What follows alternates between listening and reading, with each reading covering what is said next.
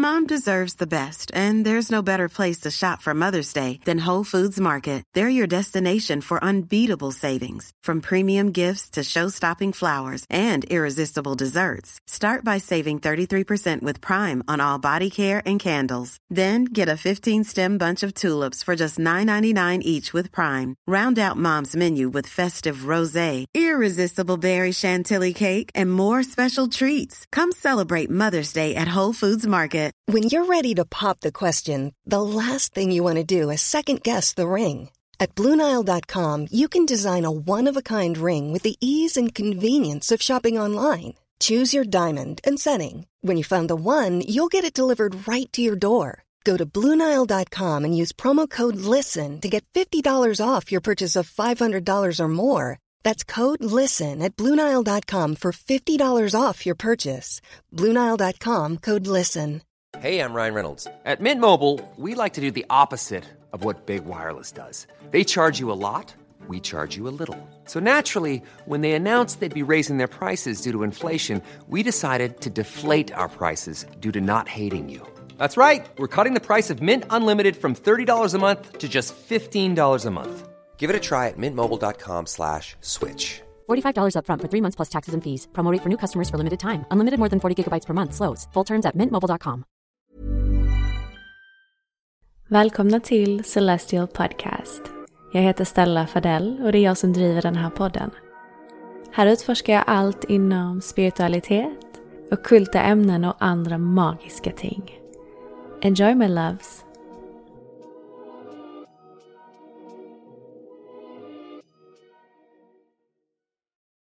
Hej alla magiska varelser och varmt välkomna tillbaka till Celestial Podcast.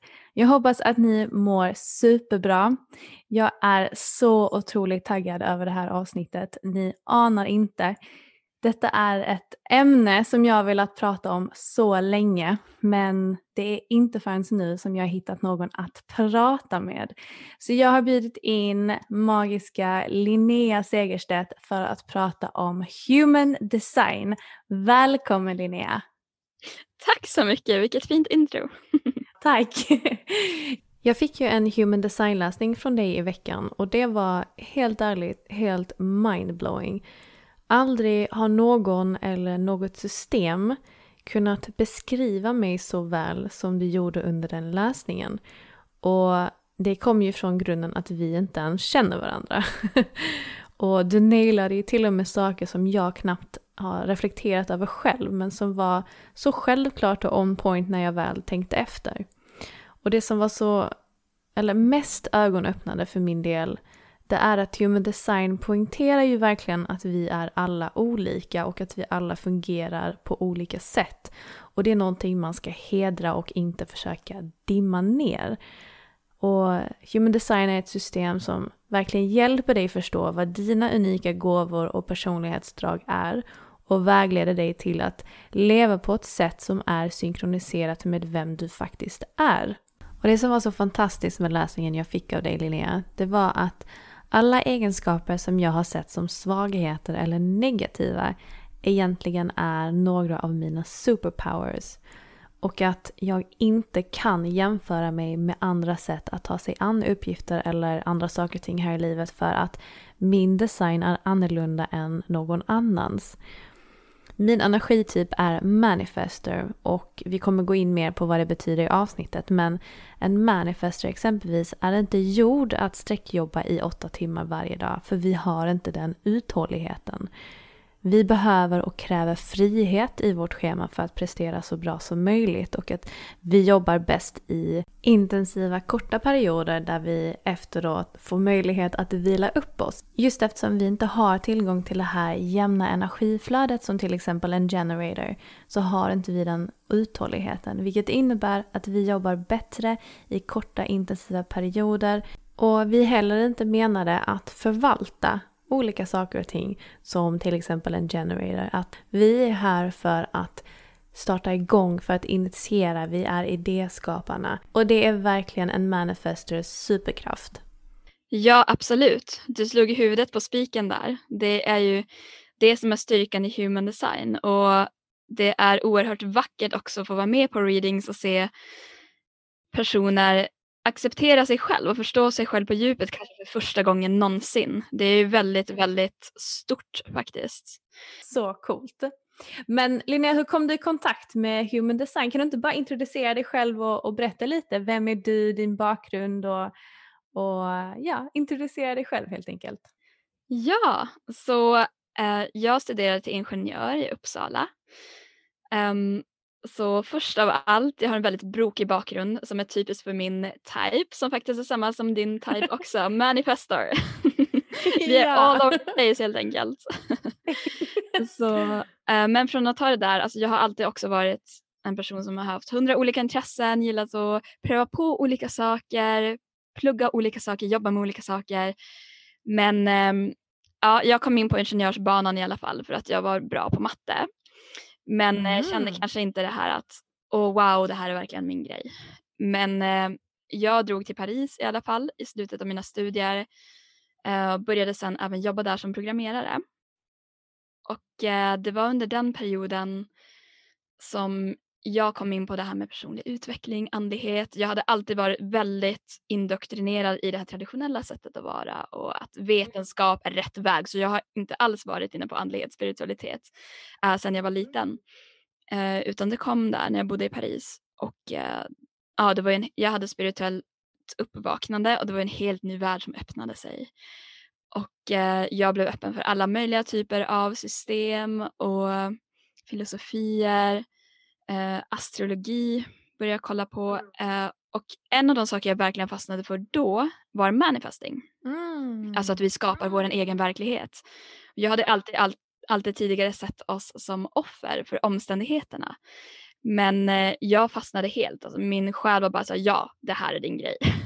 så jag började med manifesting. Varje kväll satt jag och visualiserade vad jag egentligen ville göra, vilket inte var att vara programmerare i Paris. Um, för jag hade kommit in mer på yoga och jag ville bli yogalärare. Det bara kom från ingenstans som ofta är fallet för oss manifestors. Vi har så mycket idéer, det kommer liksom, vi vet inte varifrån det kommer. Det bara okej okay, det här är min grej, jag måste köra på det här. Ja.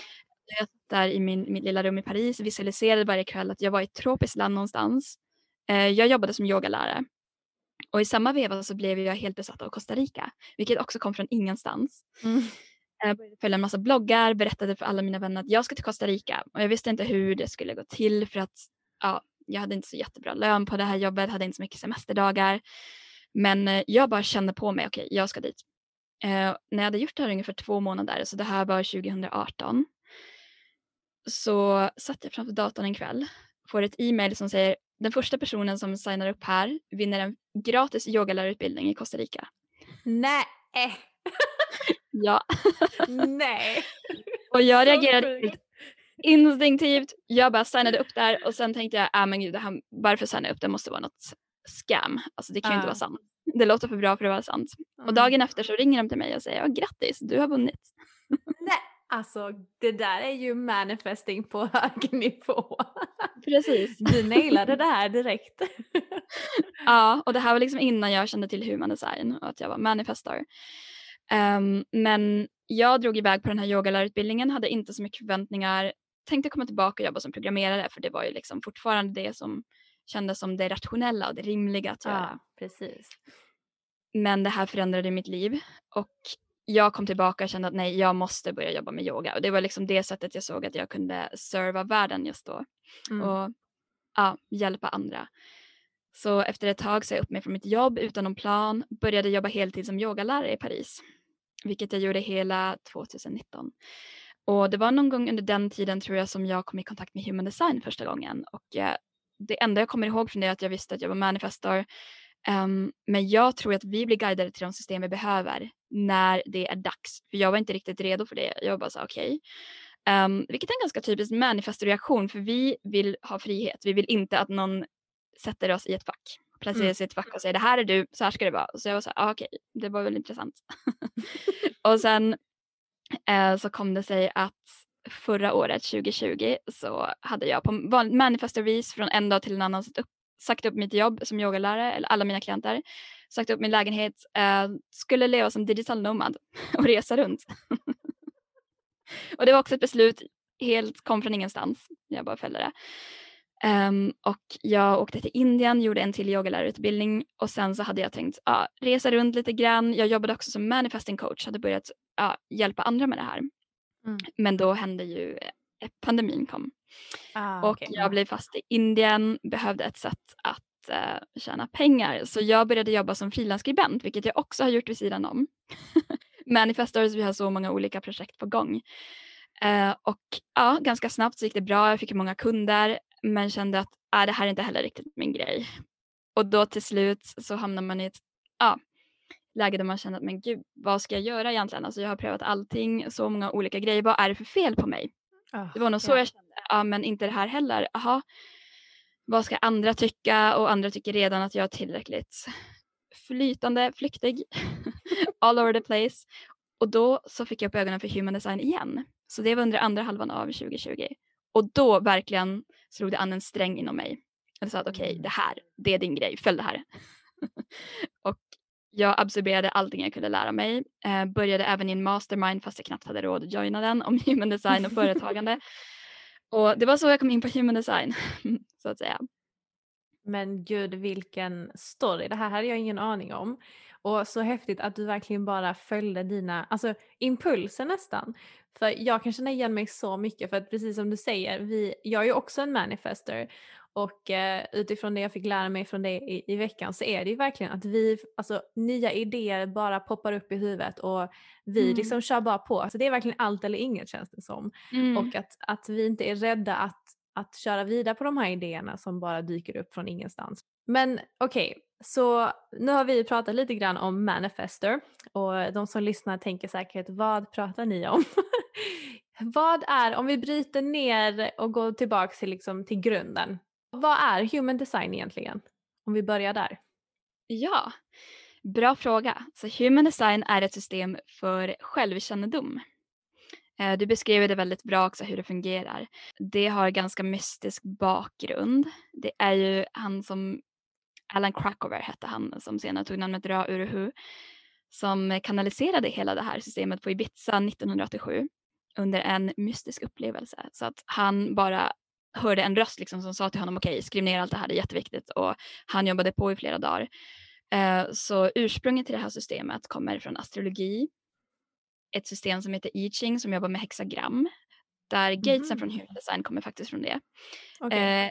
Kabbala som har gett upphov till den här människofiguren som man ser när man kollar upp mm. sin human design chart och även chakrasystemet. Så det är de fyra systemen som ligger till grunden. Vissa hävdar även att kvantfysik spelar en roll därför att det pratas så mycket om energi i human design och man säger att energin kommer från neutrinos som är väldigt små kvantfysikpartiklar och vi är genomsköljda av tre triljoner tror jag varje sekund från de kosmiska himlakropparna. Och i human design säger man att det är det liksom som programmerar oss och det, det energiflödet består av neutrinos helt enkelt. Uh, det jag vill säga är att man behöver inte alltid rättfärdiga system med att vara vetenskapliga för att de ska vara trovärdiga eller mm. vara till stor hjälp. Så jag ser inte det personligen som ett vetenskapligt system som vissa hävdar. Uh, det är en liten tolkningsfråga men för mig är det ett spirituellt system det hjälper en att förstå sig själv. Du beskriver det väldigt bra där. Att det beskriver hur vi alla är olika. Vi är alla designade att fungera på olika sätt i livet, att ta in information, att kommunicera på olika sätt. Vi har olika gåvor, olika styrkor. Och eh, i samhället så är det väldigt fokuserat på att olikheter betyder att man har olika värde. Men det är det som human design säger att vi kan vara olika men det är inte en som är bättre eller sämre. Utan alla tillsammans så är vi som bitar i det här vackra kosmiska pusslet. Mm. Och vi är menade att samarbeta och att vara oli olika för att alla bidrar med olika kunskaper och kvaliteter. Så det är väldigt vackert, den spirituella ja. delen av det. Ja, verkligen. Ja, det var så vackert sättet du beskrev det. And it makes so much sense um, när man tänker efter. Så Ra Uruhu downloadade hela det här uh, konceptet, human design-konceptet men när skulle du säga Linnea det kom till att bli mer mainstream eller att fler började anamma det? Jag tror fortfarande att human design är i sin linda så att säga. Att det inte har blommat ut för fullt och att det är precis nu som det händer. För att ja, 2012 så var det ju um, gick vi in i Aquarian Age, tror jag. Rätta mig om jag har fel. Men det var lite Ja, det är lite av en tolkningsfråga det där. Det är vissa som säger att vi har fortfarande inte gått in i Age of Aquarius och vissa hävdar att vi gjorde det i början på 2000-talet. Så it's up for discussion. Ja, precis. Ja, det känns som att det är väldigt mycket som förändras just nu och att mm. vi går över till att leva lite mer från den feminina energin. Ja. Så jag tror verkligen att human design håller på att explodera nu och att fler och fler verkligen inser värdet av det. Mm. Jag tror att 1987 var det inte riktigt moget. Alltså det var inte så många som var intresserade på samma sätt. Mm. Sen så um, ursprungstolkningen av human design kan vara ganska dogmatisk på sina ställen och ganska mycket att okej okay, så här är det, så här måste du göra. För mig så, det kallas ju human design experiment av en anledning. Och liksom, inget system är ju ämnat att placera dig i ett fack och säga att okej okay, du måste leva ditt liv så här. Utan det är bara meningen att guida dig och hjälpa dig att expandera.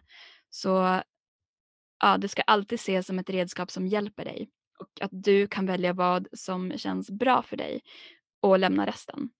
Så det är också viktigt att veta, liksom, även om jag jobbar med human design, jag tycker det är superhäftigt på alla sätt och vis. Så ja, det är inget liksom, regelverk. Nej. Utan bara men, menat att vara hjälp, ett hjälpmedel. Och det är ju helt fantastiskt att det är liksom ingenting som blir tvingat ner i halsen på en utan verkligen man kan ta det som mm. resonerar med en. Precis, att det aldrig begränsar en så att säga. Precis. Hur har human design hjälpt dig i ditt liv Linnea? Oh, jag gillar den frågan. Eh, det har hjälpt mig så mycket. Alltså, um, jag tror att det första och största är att jag har insett att saker som jag alltid har skämts för eller har sett som tillkortakommanden, sånt som jag är dålig på, är egentligen mina styrkor. Och det är väl den största lättnaden som man kan ha som människa och känna att det är inget fel på mig. För att som du nämnde, alltså bilden som samhället säger att vi ska leva upp till är väldigt snäv. Och det är få, om ens någon, som verkligen blir lycklig genom att följa samhällets inslagna bana. Och det är väldigt inrotat i oss alla. Ja. Så framförallt att det är inget fel på mig. Och red, alltså, innan jag upptäckte human design förra, så sent som förra året så försökte jag ändra på vissa delar av mig själv för att jag trodde att det var något fel på mig istället för att lägga energi på att utveckla mina styrkor. Så det har verkligen hjälpt mig att sluta försöka fixa mig och ändra mig och istället lägga energi på att gå framåt. Och det är ju en oerhörd lättnad verkligen en gåva att det här kom till mig. Så några exempel är, jag gillar att vara ensam ganska mycket, vara för mig själv. Och det är dels när man har något som kallas single definition som beror på hur ens energicenter är sammanlänkande så har man inte lika stort behov av att vara runt omkring andra människor och liksom um, connecta till deras auras. Och att man är manifestor uh, innebär också att man behöver mer tid för sig själv. Man är väldigt självständig. Tanken med manifestors är ju att man är en direktkanal till universum och att man downloadar idé efter idé och förverkliga dessa idéer utan att vänta. Så av naturen så är manifestors ganska otåliga och självständiga och vill bara göra och bli lämnade i fred och skapa. Det är verkligen manifestorns um, signatur. Men vi är bara 9% av alla människor. Så när man ser att folk inte fungerar som en själv så tänker man okej, okay, men vad är det för fel på mig? Ja, precis. Är jag socialt awkward? Men det är ju inte det. Och samma sak det som jag nämnde att jag har bott på många ställen, jag gillar att resa, pröva på olika yrken. Och det är typiskt när man har ett odefinierat G-center, ett av energicentren i human design. Att man har en väldigt flytande um, identitet. Mm. Och att man inte har en fast riktning i livet. Och det är inget fel utan det är en superkraft. För att man kan se så många olika saker, man kan pröva på så många olika saker och på det sättet samla på sig erfarenhet, samla på sig visdom och hjälpa andra. Mm. Så det är nog det största som jag har tagit med mig från human design. Alltså det du sa med det som man alltid har trott har varit någonting fel med den. Det är ju inte någonting fel, det är ju verkligen att vi är olika. Och att det är liksom den här hur vi har blivit styrda i samhället som har egentligen styrt oss fel till att tro att alla ska passa in i samma mall och agera på samma typ av sätt. Men att vi är ju så unika allihopa och det är dags att vi faktiskt låter oss leva ut våra unika färdigheter och egenskaper. Ja men precis och det hjälper ju också en att sluta jämföra sig själv med andra. Oh, Bara titta gud, på ja. två personers, alltså ingen har ju exakt samma human design chart. Då ser man att varför skulle jag ens jämföra mig? Vi har ju helt olika designs och det är Mm. någonting som är väldigt fint. Mm, ja men verkligen. Okej, så om man är ny då till human design, vilket jag tror de flesta faktiskt är som lyssnar på det här avsnittet. Vad är det man ska börja, var börjar man någonstans? Så det jag skulle föreslå att börja med är att kolla upp din natal chart eller birth chart. Eh, samma som astrologi, så man kan bara googla human design natal chart. Lämna din födelsetid, födelseplats, um, födelsedatum. Och sen får du upp en eh, karta då som visar vem du är enligt human design. Så det är väl där man ska börja. Ehm, det finns lite böcker som jag kan rekommendera också om det är intressant. Mm, absolut. Så en som heter Human Design, eh, Discover the person you were born to be av Mm. Chetan Parkin. Den beskriver på ett ganska enkelt sätt och väldigt lättsmält, bra för nybörjare. Eh, så finns det en annan som heter The Definitive Guide to Human Design och den är skriven av grundaren. Kan vara lite svårare att ta till sig, språket är lite mer högtravande skulle jag säga. Men om man verkligen vill ha ett originalverk om Human Design så kan jag rekommendera den. Eh, och sen att göra en reading är också bra för då får man liksom ens egen chart tolkad och kan förstå vem man själv är. Mm. Ja men perfekt.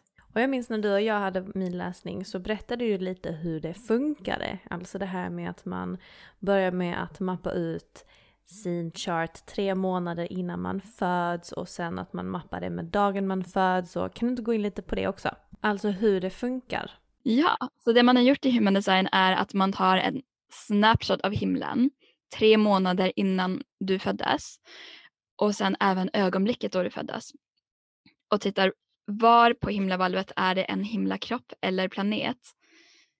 Um, så ja, man kan säga att man börjar med att dela in himlen i 64 tårtbitar så att säga. Så kollar man i vilken av de tårtbitarna finns det en himlakropp. Och det betyder då att det är en specifik del av ens design, så motsvarande del av ens human design har aktiverats. Och vad man sen gör är att man tar den här människofiguren som man ser i mitten Mm. med energicenter, massa linjer eh, och mappar numret på den tårtbiten där det fanns en planet. Så färglägger man den och på så sätt så får man liksom en karta som består av olika ja, färgade streck som då utgör ens human design. Mm. Man kan, eh, om man säger att alla har liksom ett pussel som har kapacitet för 500 pusselbitar så har alla liksom olika bitar. Ingen har liksom alla bitar men vi Mm. har olika som är aktiverade så att säga. Ja, så att eh, när man har gått in då fått och knappat in sin eh, födelsetid, sin födelseort och sin födelsedag så får man ju upp en chart. Ehm, och längst upp så för min del och då även för din del så står det ju manifester. Och det är väl då vår energityp. Men det finns väl fyra utöver det va? Om jag inte helt. Ja, precis. Mm. Så energityp är det första som jag skulle kolla upp. Mm. För de som känner till astrologi så är det som ens sun sign. Så liksom det genomgående temat.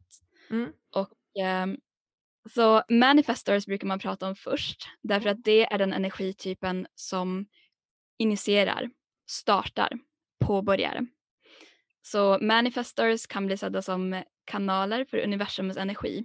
Så vi är verkligen connectade till universum och vi har så många idéer hela tiden. Och manifestors vill inte vänta. Väldigt otåliga, självständiga, vill bara gå ut där, göra sin grej, inte bli avbrutna. Mm. Um, Manifestar har inte lika mycket styrka när det kommer till att faktiskt genomföra och avsluta projekt. Utan våran styrka, våran gåva ligger verkligen i att påbörja, att initiera saker. Åh gud, det här är vi- så jag. jag är så dålig på att avsluta saker. Samma här. Eh, ja, precis. Så att det är den enda energitypen faktiskt som är designad för att sätta igång projekt utan att vänta på någon. Och det är också därför vi är den mest självständiga typen, för vi behöver inte andra människor. Eh, och så därför vi är ganska, ja, vi är otåliga, självständiga och gillar inte att bli tillsagda. Så manifestors är en typ som vill ha mest frihet. Mm. Det är jätteviktigt för oss. Mm. Eh, Och ofta som unga så lär sig manifestors att inte dela med sig av det vi har på gång därför att då blir vi ifrågasatta, kanske stoppade. Folk försöker få oss att komma på andra tankar för att många idéer som manifestors har ju den här acquires energin att vi kommer på nya revolutionerande idéer som kanske inte ens har kommit ner på jorden än och liksom inte finns någonstans. De bara finns i de högre fem, femte dimensionen och så vidare. Mm. Så många kan tycka att våra idéer är lite för out there och overkliga och alldeles för stora och komplicerade. Mm. Och därför lär sig många manifestor i tidiga år att inte informera, inte involvera andra i våra projekt för att då blir det ingenting av det och då känner vi oss begränsade. Men eh, varje typ, varje energityp har en strategi som är hur man bäst tar sig fram i livet. Mm. Och eh, lite motsägelsefullt så är manifestorns strategi att informera, vilket är det vi minst av allt vill göra. Men jag har en bra förklaring att um, att informera är egentligen inte vår strategi utan vår strategi är att påbörja, att mm. initiera. Mm. Men för att det ska bli möjligt och för att vi ska få så lite motstånd som möjligt så måste vi informera först. Mm. Och är det för att vi springer så snabbt fram och att vi är alltid tre, fyra steg framför alla andra eh, och att vi behöver liksom vänta in dem så att säga för att de ska kunna komma ikapp i, liksom, i vår idéprocess och skapande process. Precis. Mm. Bra förklarat. Så jag har hört en liknelse att manifestors är som alltså expresståg som bara rusar fram. Mm. Om vi är på väg att starta någonting så kan vi se oss själva som den här lokföraren som informerar. Mm. Okej, okay, tåget avgår om tio minuter. Ni är välkomna att ta plats om ni vill. Men tåget avgår i vilket fall som helst. För många manifestors vill inte informera därför att vi ser det som fråga om lov. Men det ah. handlar inte om att fråga om ah. lov eller fråga om det är okej. Okay. Det handlar bara om att säga okej okay, det här kommer hända vare sig du gillar det eller inte. Mm. om du gillar det, fine. Om du inte gillar det, fine. Mm. Men jag bryr mig inte, jag kör min grej. Så det är verkligen det här köra sitt eget race. Tror du, tror du att manifestors kan uppfattas lite som arroganta? För att de har den egenskapen, att de inte liksom riktigt bryr sig om vad andra tycker utan de bara kör sin grej. Det kan hända och många manifestors faller i motsatsen, alltså att de inte lever sin design utan de blir väldigt mycket people pleaser ah. och ja, vill inte dela med sig av sin röst. Mm. Alltså, vill inte göra sig hörda. Mm. Därför att man är van att möta på så mycket motstånd och någonstans och alla vill ju ha mänsklig kontakt. Det är naturligt, även manifestors. Yeah. Alla vill bli accepterade och omtyckta. Så en del manifestors blir verkligen motsatsen till hur de egentligen är designade att vara. Mm. Och tysta ner sig själv hela tiden. Och jag kan känna igen det själv om jag är en stor grupp. Alltså jag pratar inte så gärna. Eh, samma här. Samma här. Och jag får lite känslan att vi är lite så här lone wolves helt enkelt. Att, um, på gott och på ont. Ja, det kan vara lite ensamt framme ibland. Så, ja, men det är manifestorns energityp och strategi. En sak som jag kommer ihåg att du pratade om var just att vi, eh, jag vet inte om du kommer gå in på det sen med auras, eh, men mm. att det här med att vi har en repelling aura. Och jag tycker att repelling är så himla hårt och negativt ord. Ja, um, precis. Men vad, vad, betyder det? Jag tror, kan, kan inte du bara förklara det ifall vi har fler manifester som lyssnar som tänker vadå repelling? Var, varför? Ja, precis. Och det är det här jag menar med att liksom originalspråket i human design kan vara ganska dogmatiskt. Och kan vara inte särskilt nyanserat. För repelling låter inte så nice. Mm. Det håller jag med Men eh, tanken med det här, det finns ju liksom en högre, vad ska man säga, gudomlig spirituell tanke med varje energityp och deras egenheter. Och när det gäller manifestors så är vi designade att verkligen röra oss snabbt framåt och inte ha någon som stoppar oss och därför har inte vi tid att stanna upp, interagera med andra människor på samma sätt som de andra energityperna gör. För dem är det till och med någonting som är centralt för vissa energityper, att interagera med andra antingen så gillar de oss eller inte eller? Ja men precis, det är ganska vitt för manifestors. Alltså, antingen så gillar folk oss eller inte. Och våran aura är en gåva i och med att den gör arbetet att sortera ut. Är den här personen för mig eller är den inte för mig? Och det gäller att komma ihåg som manifestor att det finns många personer som faktiskt är för dig. Men också att inte hänga, sig, hänga upp sig på mm. att inte alla kommer gilla en. det är inte heller meningen. Vi är så liksom futuristiska och För det kan jag känna igen mig med när, alltså, under min uppväxt att det var ju väldigt, um, jag kommer ihåg att det var många som trodde och tyckte att jag um, var en bitch helt enkelt. Um, mm. Utan att de kände mig. Och när de väl lärde känna mig så, så var det den här kommentaren jag alltid fick vara. Och jag trodde att du var en bitch, men du var ju jättetrevlig mm. och jättesnäll. Kan, kan det vara någonting som är, som är lite vanligt för manifestus, att man oftast uppfattas som kanske lite kall och fast man inte egentligen menar det? Ja, men så kan det absolut vara. Manifestors har en väldigt kraftfull aura, en väldigt kraftfull närvaro, men det är på en energetisk nivå. Så det jag tänker med det här är inte kanske traditionellt inom human design sett som någon sanning. Men generators, manifesting generators till exempel, de kan ta plats på mm. ett annat sätt. Kanske genom att vara mm. pratiga och ta plats på det sättet som man traditionellt sett tänker sig. Manifestors tar plats på ett sätt som är väldigt energetisk och på en osynlig nivå så att säga. Men vi tar mm. ändå plats. Okay. Så mm. ja, det kan nog förklara din mm. upplevelse. Ska vi fortsätta med de andra energityperna? Kanske? Ja, det gör vi. Så nästa energityp är generator. Och eh, om manifestors är de som påbörjar så är generators de som tar vid när manifestorn inte riktigt orkar jobba längre. Så mani- eh, generators är arbetsmyror enligt den traditionella beskrivningen. Jag gillar bättre beskrivningen att de är här för att sprida goda vibrationer, bra vibrationer. Ah. Mm. För generators har en förmåga att, de har som en superkraft att generera prana, life force, workforce. Alltså de kan generera sin egen arbetskraft. När de applicerar den på någonting som de verkligen tycker om. Så när de sysslar med någonting som de verkligen brinner för så genererar de här goda vibrationerna och arbetskraft som svämmar över. Så att de andra energityperna kan, som är runt omkring generator kan dra nytta av det här och kan också jobba. Så även vi manifestors till exempel som inte har den här förmågan inom sig kan liksom låna av den energin för den svämmar över och flödar över. Mm. Så det är väldigt vackert med generators. Eh, de kan jobba under längre tidsperioder så de är mer anpassade kanske för det här traditionella 9 to 5.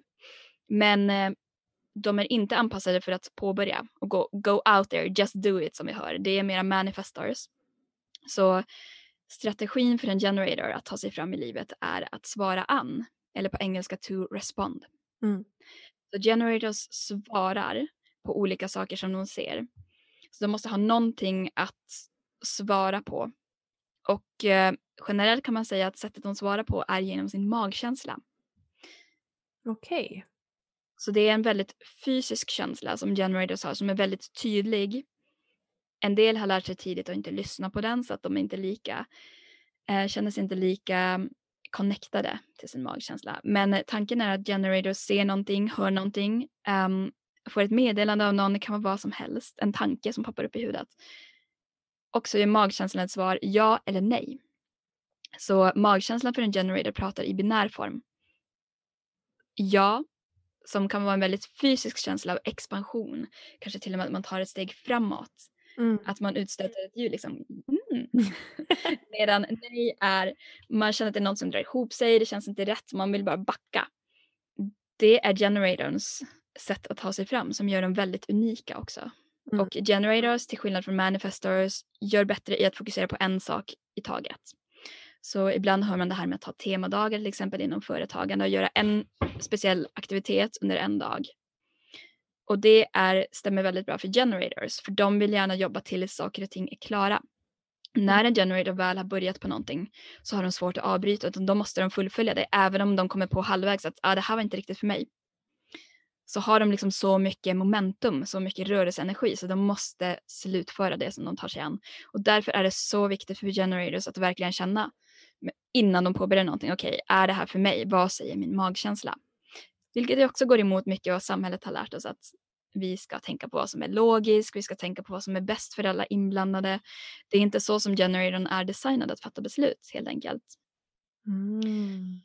Och eh, sättet som en generator då kan bli utbränd på fast de har så mycket energi är genom att syssla med någonting som de inte innerst inne tycker om.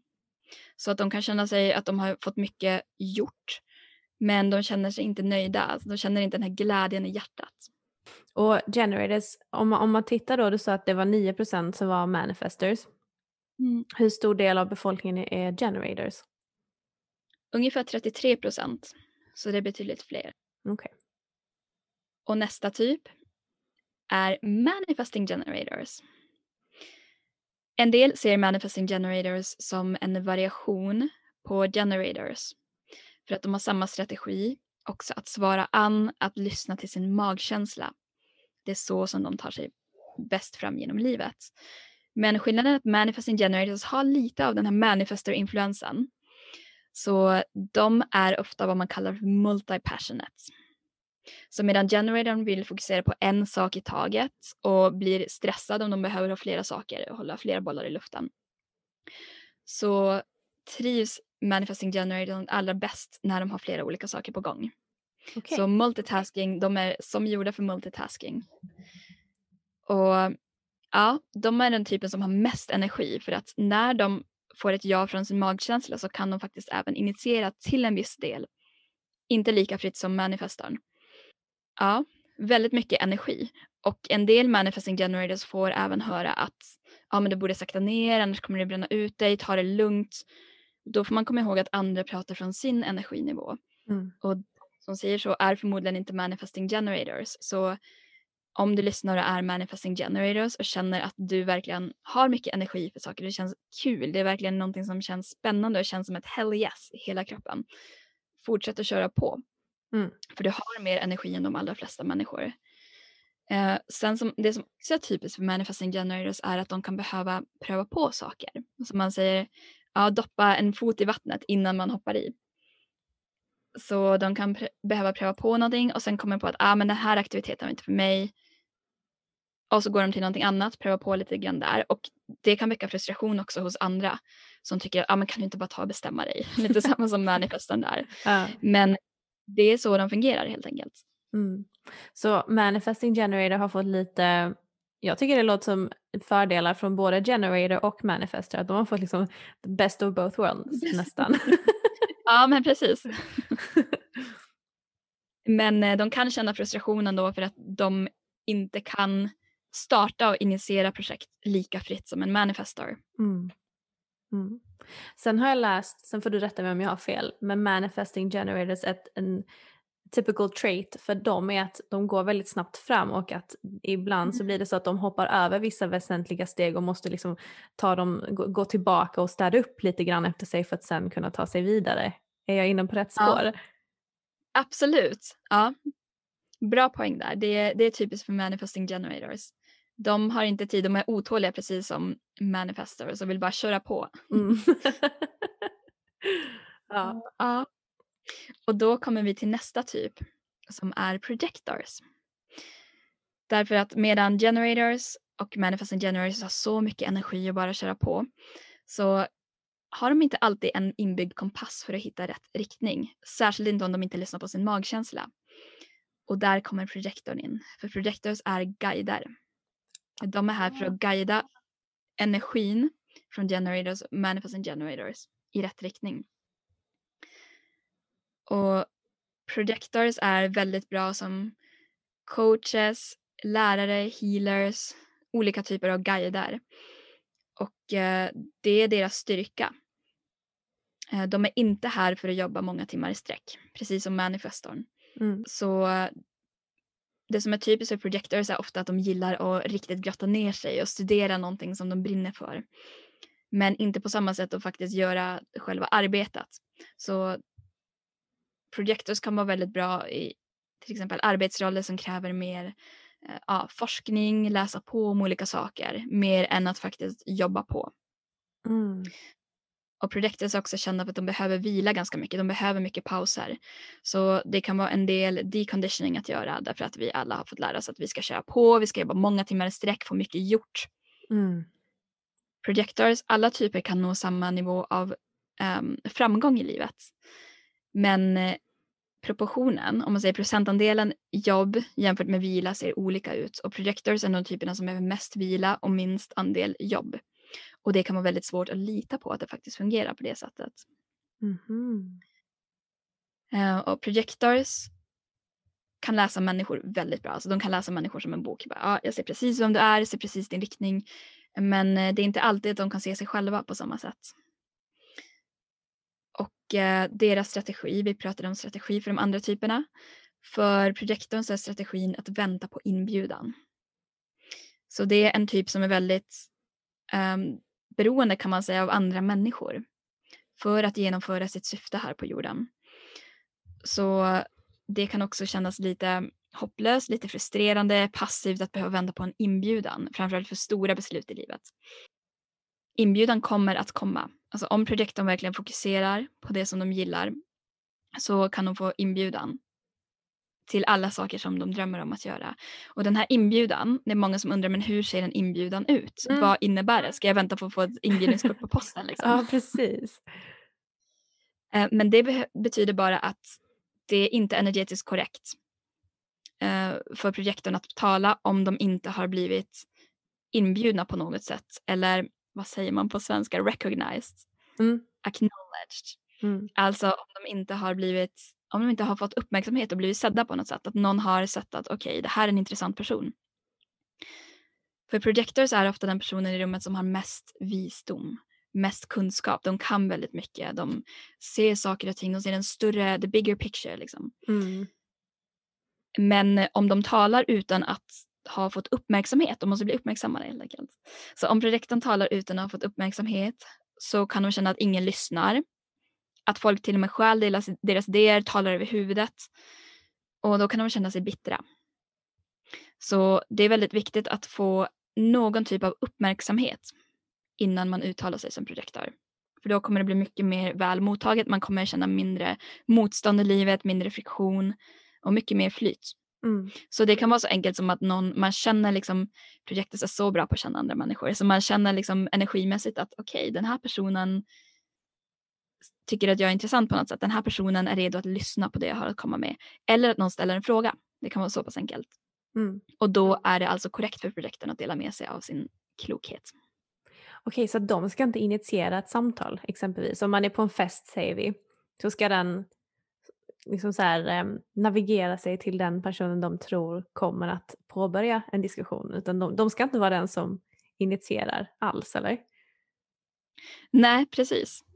Utan det, det blir mer mm. korrekt för dem. Alltså det, det kan kännas ganska passivt men det är mer korrekt för dem att bara liksom skanna in aurorna på de andra personerna och, och dras till rätt person. För de, är väldigt, de har en väldigt magnetisk närvaro. Mm. Så förr eller senare så kommer de att ja, träffa på en person som ser ja. magi i projektorn. För de har så mycket att dela med sig av. Mm. Ja, vad, vad intressant. Det är motsatsen till en manifestor kan man säga. Och då kommer vi till den sista typen som är reflektor. Och reflectors, eh, projectors är 20 procent ungefär, glömde jag säga, av befolkningen. Vad var manifesting generators? Eh, 37 procent tror jag. Okej, okay, så det är, den, det är den största biten av kakan så att säga? Ja, precis. Man mm. säger att ungefär 70 procent är någon typ av generator. Generator eller manifesting generator. Okay. Mm. Och reflectors är bara en procent. Så det är jag har en, en vän som är reflector, du måste träffa henne eller prata med henne. Oh my God. Nej, de är ju väldigt speciella. Reflectors är här för att övervaka och ge feedback kan man säga. Så om man tänker på hela kedjan här av alla energityper så har vi manifestorn som påbörjar, generators, manifesting generators som jobbar och se till att saker och ting blir gjorda under guiding av projektorn och reflektorn är den som ger feedback och kollar okej okay, vad gick bra, vad gick mindre bra. Mm. Det är verkligen deras superkraft. Och reflektors är verkligen här för att spegla mänskligheten. De har en väldigt öppen energikonstellation så när de interagerar med andra människor så reflekterar de tillbaka till den personen, allting som den personen är. Mm. Och om vi zoomar ut igen och kollar på en, ett, ur ett större perspektiv, ett spirituellt perspektiv, så är de menade att spegla tillbaka till mänskligheten. Vad vi gör som, som inte är rättvist, som inte är bra, som inte för mänskligheten framåt. Mm. Och eh, reflectors är väldigt um, in tune, nu tänker jag på engelska. de reflekterar väldigt in tune med måncykeln. Så om vi tänker tillbaka på det här pusslet som vi pratade om, att allas human design är som ett pussel med vissa bitar på plats och vissa öppningar. Så kan man säga att reflektorn har, är väldigt kopplad till de kosmiska energierna. Så under en månads tid så kommer olika pusselbitar att läggas på plats i reflektorns pussel så att säga. Så att olika mönster uppstår inom dem under olika delar av månaden. Så under en hel månad så går de igenom en cykel av väldigt olika energiflöden.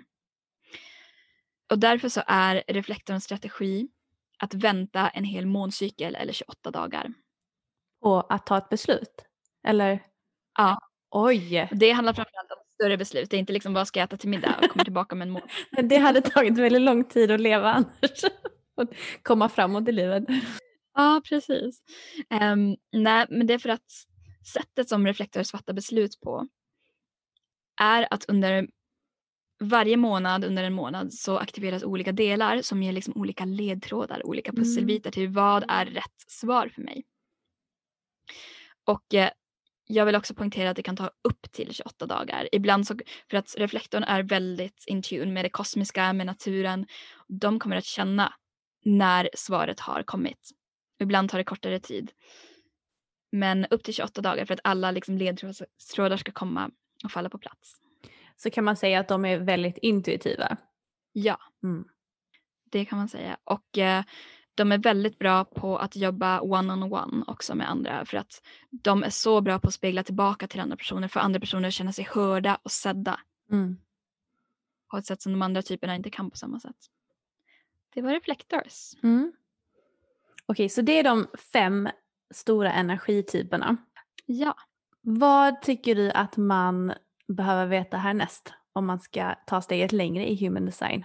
Om man vill lära känna sin chart lite mer.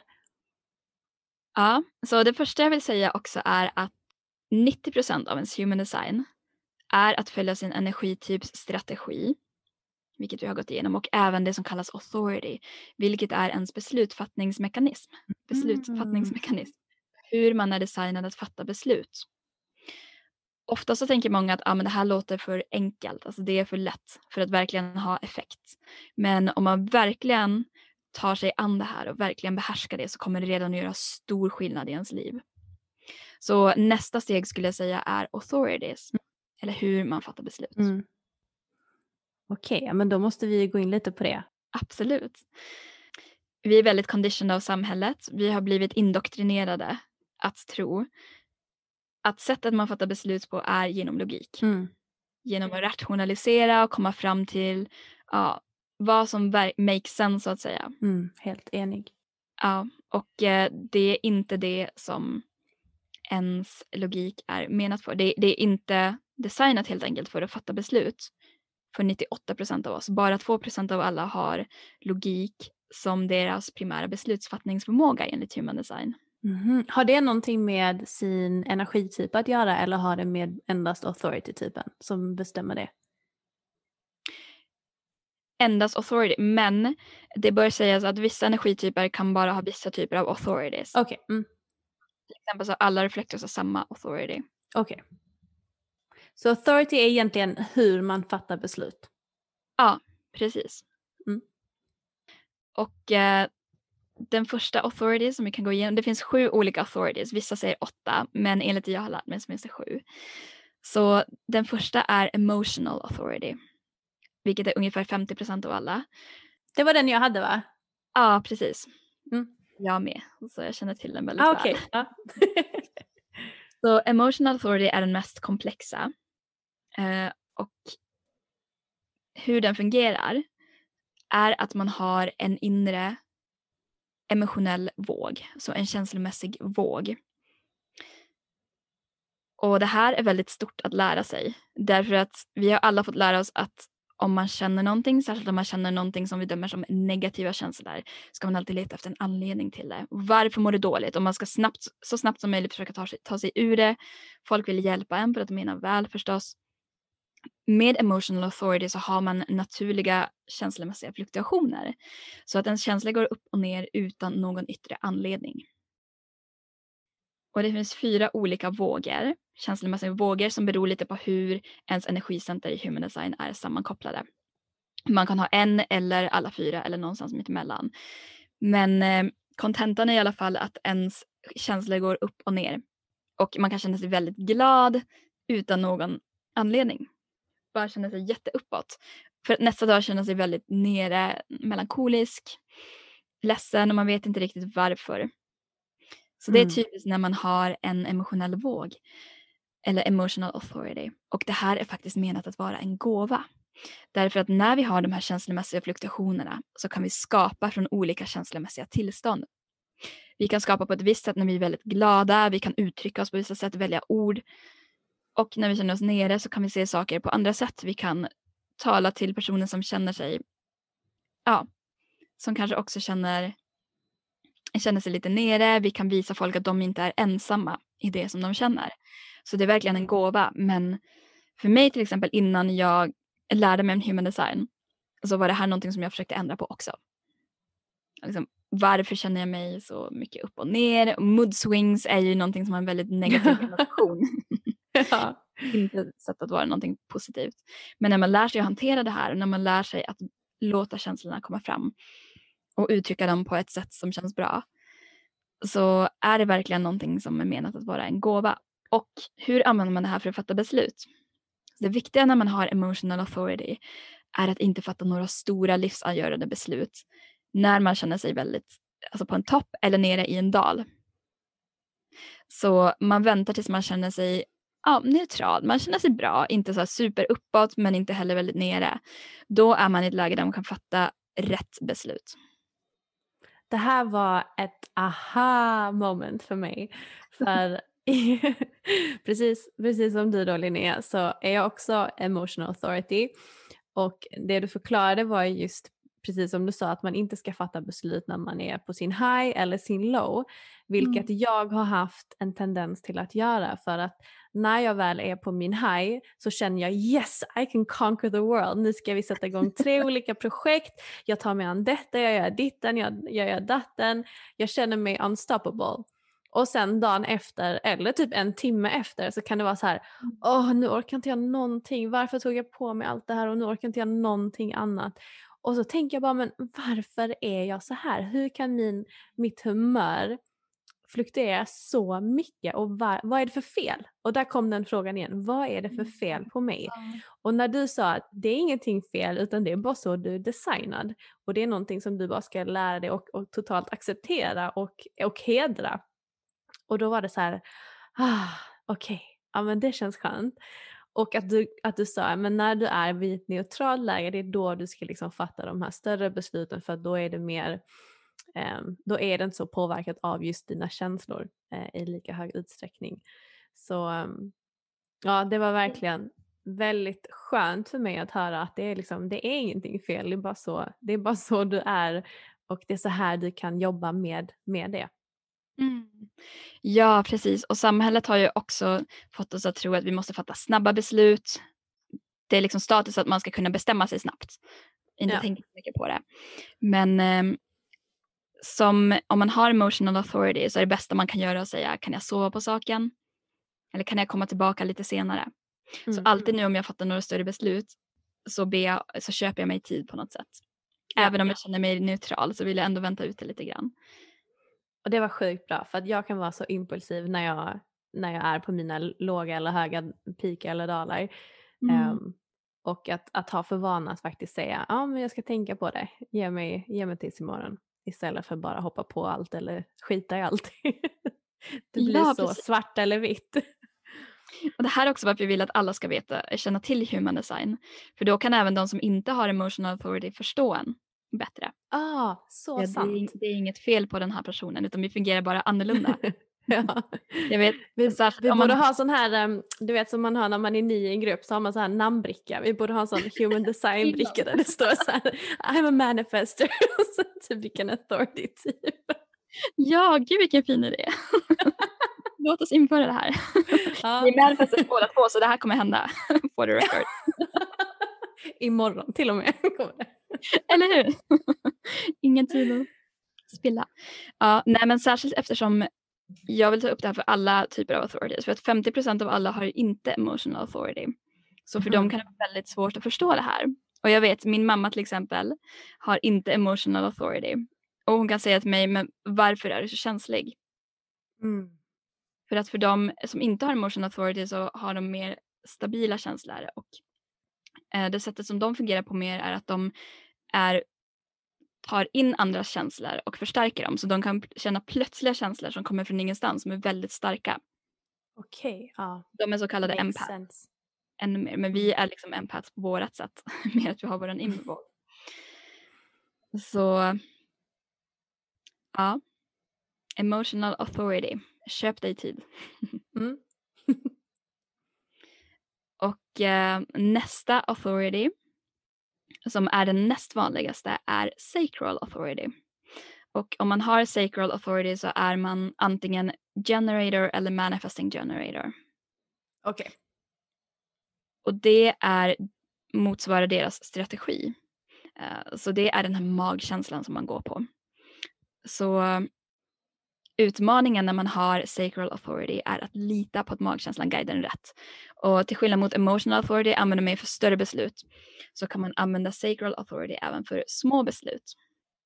Och man kan även bygga upp den här besluts eller börja lita mer på sin sacral authority genom att börja med små beslut och se att den faktiskt guidar en rätt även om det inte är logiskt.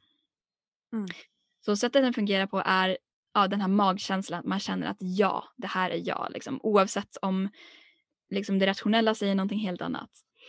Eller att man känner bara nej. Okej, det låter bra på pappret, det här skulle vara en bra merit, det här skulle få mig att se bra ut i andras ögon.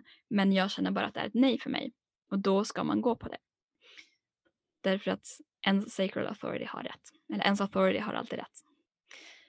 Så det var sacral authority.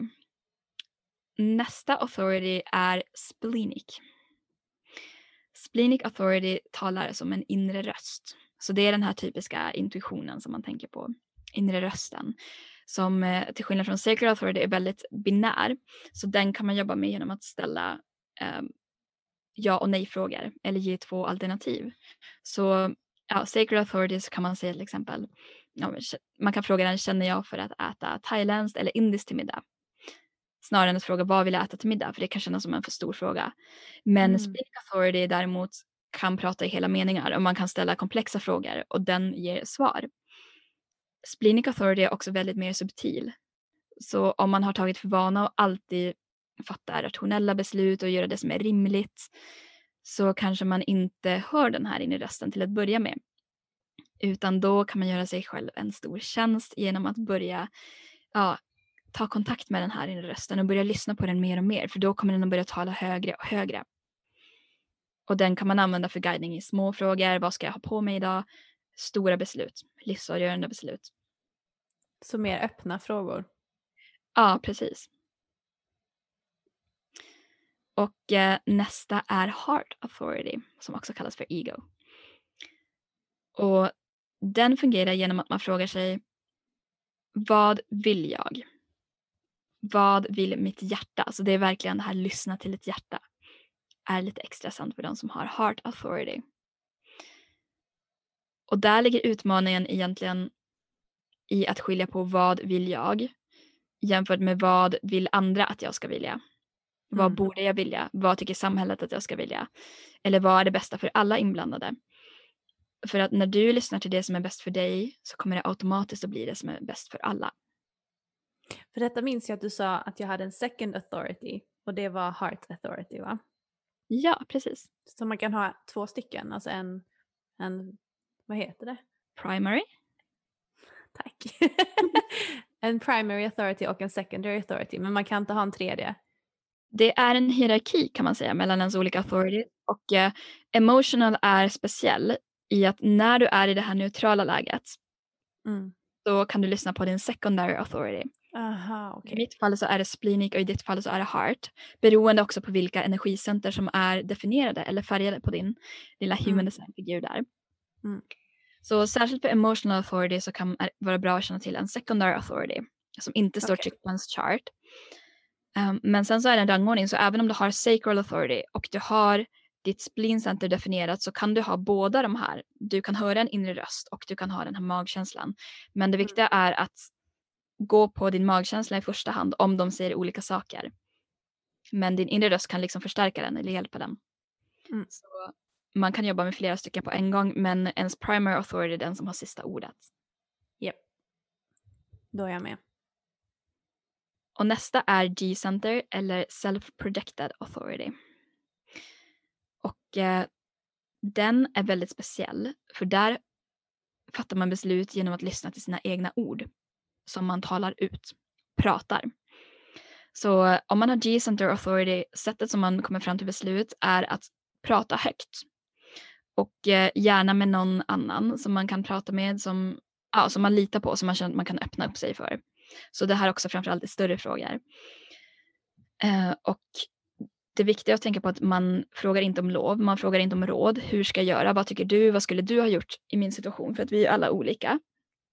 Eh, utan när man har den här G-center authority så vill man bara ha någon som man liksom kan studsa sina ord mot så att säga, som kan vara ett bollplank. Ja.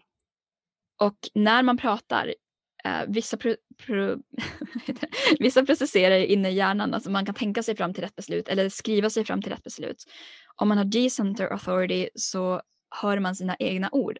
Så hör man bara oj men det här har inte jag tänkt på men när jag säger det högt så hör jag ju att Ah. jag vill ju faktiskt flytta dit. Och den som man har som bollplank om man har någon som lyssnar så kan den, den kan ställa liksom kortare frågor eller bara ja ah, okej bara flika in lite grann sådär men inte försöka leda en i någon riktning. Så det är viktigt om du har Mm. G-center authority att verkligen ha någon som, som vet vad det innebär. Och ett annat sätt man kan göra om man är själv är att prata på voice notes på mobilen till exempel. För ofta så föredrar personer med den här uh, authorityn att prata över att skriva. Smart. Ja, Riktigt smart. Allt det här som de glömde lära oss i skolan. Ja. Tänk om man hade lärt sig human design i skolan. Hur mycket bättre hade man känt sig själv? Och hur mycket bättre hade man fungerat? Verkligen. Ja, och nästa, vi har två kvar. Alltså nästa authority kallas lite olika beroende på vilken skola man följer. Mental authority, no authority eller sounding board authority. Eh, och det här är de två procenten som faktiskt kan använda en slags logik för att komma fram till rätt Ah. Eh, för att de har konstant tillgång till den här mind-energin i huvudet. Och eh, det som är viktigt att tänka på om du har mental authority är att det är din individuella logik. För logik är till en viss del subjektiv. Vad som makes sense for you maybe doesn't make sense for me. Mm. Så det man kan göra då är att man kan kolla, kolla på alla pusselbitar, kolla på vad som har funkat tidigare.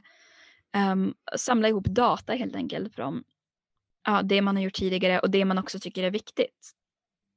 Så till exempel om jag tycker att det viktiga, om jag är på väg att flytta någonstans, jag tycker det viktigaste är att bo nära vatten. Så är det en parameter som kommer att avgöra mitt beslut. Mer än hur känner jag liksom generellt sett. Mm. Så man liksom pusslar ihop sin egen logik och kommer fram till rätt beslut på det sättet. Okej. Och också att man kommer ihåg att inte ja, tänka på vad som är någon annans logik. Som är väldigt vanligt. Ja, verkligen. Och den sista är då unik för reflectors. Eller vissa få projectors kan också ha den. Och det är no authority eller lunar authority. Och det är samma som projektorn, eh, reflektorns strategi som är att vänta 28 dagar eller en hel måncykel. Och eh, det man gör då är att man har inte någon inre besluts, beslutsfattningsmekanism på samma sätt. Utan man samlar ledtrådar från ens miljö. För reflektor så är miljön väldigt viktig. Liksom ens fysiska miljö, ens omgivning. Även personer. Och ja, så för större beslut så kan reflektors vänta, eller de som har lunar authority, upp till 28 dagar. Och säga okej, jag vill ha det här beslutet inom 28 dagar. Sätta en intention att man ska få ett svar. Och sen samlar man olika pusselbitar. Och med tiden när man använder det här så kan man lära sig att se, okej varifrån får jag ofta liksom det avgörande beskedet? Kommer det genom en person, att någon liksom hör av sig till mig, ett telefonsamtal? Eller är det att jag tar in en viss typ av content? Eller kanske är det att jag ja, vistas i naturen och på så sätt kommer jag fram till rätt beslut. Men eh, på det stora hela taget kan man säga att det är verkligen att månen aktiverar olika delar i, inom en som ger en olika ledtrådar som hjälper en att fatta beslut. Gud vad spännande det här är. Jag hoppas verkligen att um, fler gör en human design reading Linnea. För det här kanske är mycket information ni som lyssnar på, på det här avsnittet. Men om ni tar fram ert chart eller bokar en läsning då, exempelvis med Linnea, så kommer mycket av det här landa helt enkelt hos er. För jag har ju haft förmånen att få en läsning redan så jag känner att jag hänger med ganska så mycket i det vi pratar om såklart. Men eh, jag rekommenderar verkligen att, att man sätter sig in lite i det och, och googlar lite för att, för att förstå sin chart lite mer. Eh, för då kommer man att hänga med ännu bättre i, i de här uh, diskussionerna som vi har. Så nu har vi gått igenom då energityperna, vi har gått igenom authority-typerna och jag tror nästan vi får hålla det där Linnea för att annars kanske det blir för mycket information i, i det här ja. första avsnittet. Men om vi skulle summera lite då, vi har ju pratat om så mycket och det är, det är ju mycket information, särskilt om man är helt ny till detta. Om, om du skulle få bara um, summera varje energityp, kan du göra det på något sätt? För jag tänker när vi har pratat så har jag försökt liksom koppla ihop de olika energityperna med saker och ting jag känner igen. Så att när du pratar manifest så har jag tänkt okej, okay, men det kanske mer är ledarna i ett företag säger vi, eller mm. de som eh, entreprenörerna som startar upp saker. Medans, precis som du säger, generator, det är de som, som eh, kommer med life force, det är de som är då um, inte arbetsmyrorna men ändå, de som har lång uthållighet mm. och kan jobba på länge och det är deras styrka ja. att de bidrar med det. Um, manifesting generator hade lite av både och, kunde initiera um, till viss mån men har också väldigt lång uthållighet till att driva vidare saker. Ja nu kör jag på här mest för att se om jag, ja. om jag har hängt med så kan du få rätta mig då. Um, projector är mer som en guide kan man väl säga. Så att mer om jag tänker liksom, du har ju också jobbat inom IT, om man tänker liksom någon slags agil coach eller ja. um, livscoach kanske. Uh, och sen har vi då reflector som är mer som ett, um, ja med feedback. Om man vill liksom spegla sig själv eller spegla sin miljö eller spegla en fråga Precis. så är det de man ska gå till. Och Reflectors är väldigt bra skådespelare också. För att de kan gå in i Oh, det kan jag tänka mig. Det kan jag verkligen tänka mig. Var jag inne på rätt spår eller? Ja! fem av fem. Alla rätt. ja, fantastiskt. Ja, nej men. Men känner du, är, är det någonting annat du känner du vill liksom få med nu i det här liksom första avsnittet om human design um, som vi inte har gått in på? Som du tror lyssnarna hade um, mått bra av att höra? Ja, det är styrka med human design, det finns ju så mycket, men framförallt att den ger dig tillåtelse att följa det som är enkelt för dig. Det som är roligt. Och det här är ju en revolution kan man säga jämfört med vad samhället har lärt oss. Man ska alltid kämpa, man ska jobba hårt, det ska vara svårt, blod, svett, tårar. Det är den vägen vi har lärt oss att vi ska gå i livet. Men mm. Eh, human design säger tvärtom. Gör det som är lätt för dig därför att det som är lätt för dig är inte lätt för alla. Utan det är dina superkrafter. Och mm. det kan man känna särskilt om man är om man har ett företag till exempel så kan man känna att man måste alltid komplicera saker och det ska vara liksom så perfekt och så mycket. Och man tror att det som man själv är bra på har inget värde. Men det är precis tvärtom. Det som du är bra på är verkligen där du glänser, där du kan göra som störst skillnad. Och human design kan hjälpa mm. dig att kartlägga det.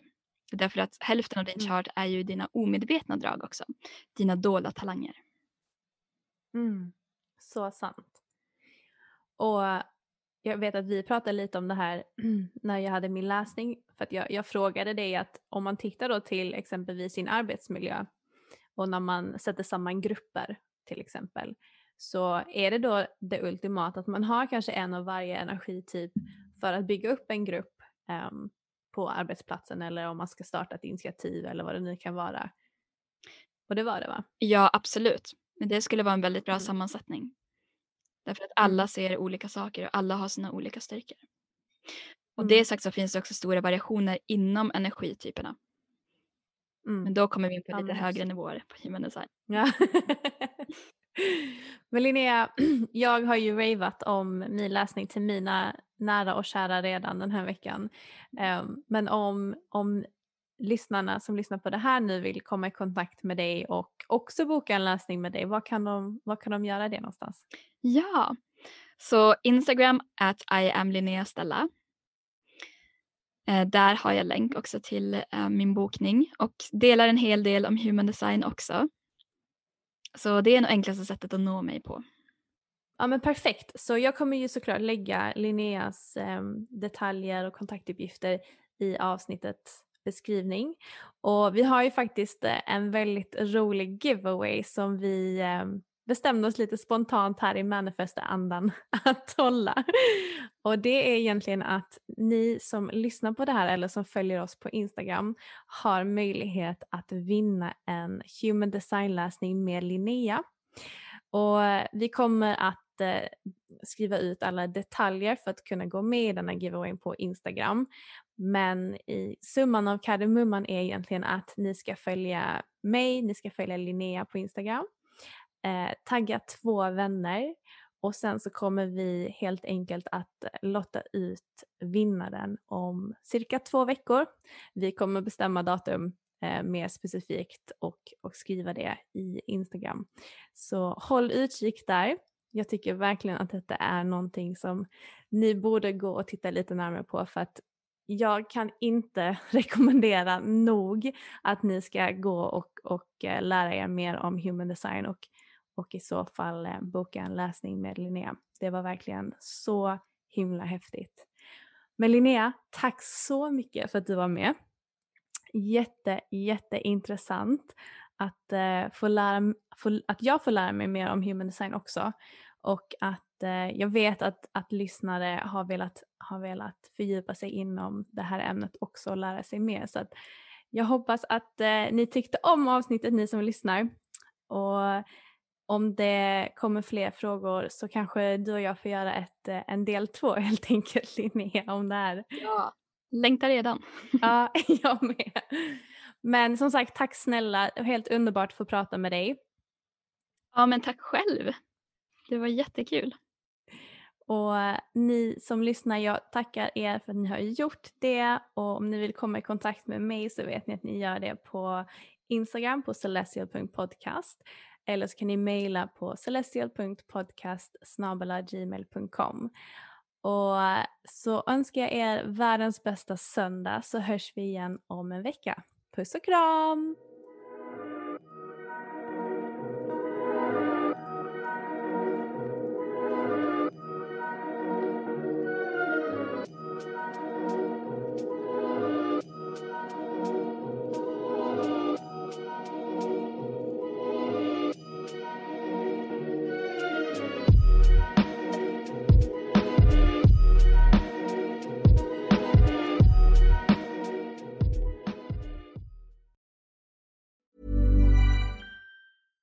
Mom deserves the best, and there's no better place to shop for Mother's Day than Whole Foods Market. They're your destination for unbeatable savings, from premium gifts to show-stopping flowers and irresistible desserts. Start by saving 33% with Prime on all body care and candles. Then get a 15-stem bunch of tulips for just $9.99 each with Prime. Round out Mom's menu with festive rosé, irresistible berry chantilly cake, and more special treats. Come celebrate Mother's Day at Whole Foods Market. When you make decisions for your company, you look for the no-brainers. And if you have a lot of mailing to do, stamps.com is the ultimate no-brainer. It streamlines your processes to make your business more efficient, which makes you less busy. Mail checks, invoices, legal documents, and everything you need to keep your business running with stamps.com. Seamlessly connect with every major marketplace and shopping cart Schedule package pickups and see your cheapest and fastest shipping options from different carriers with rates up to 89% off USPS and UPS rates. And with the Stamps.com mobile app, you can take care of mailing and shipping wherever you are. Make the same no-brainer decision as over 1 million other businesses with Stamps.com. Sign up with Code PROGRAM for a four-week trial, plus free postage and a free digital scale. No long-term commitments or contracts. That's stamps.com. Code program.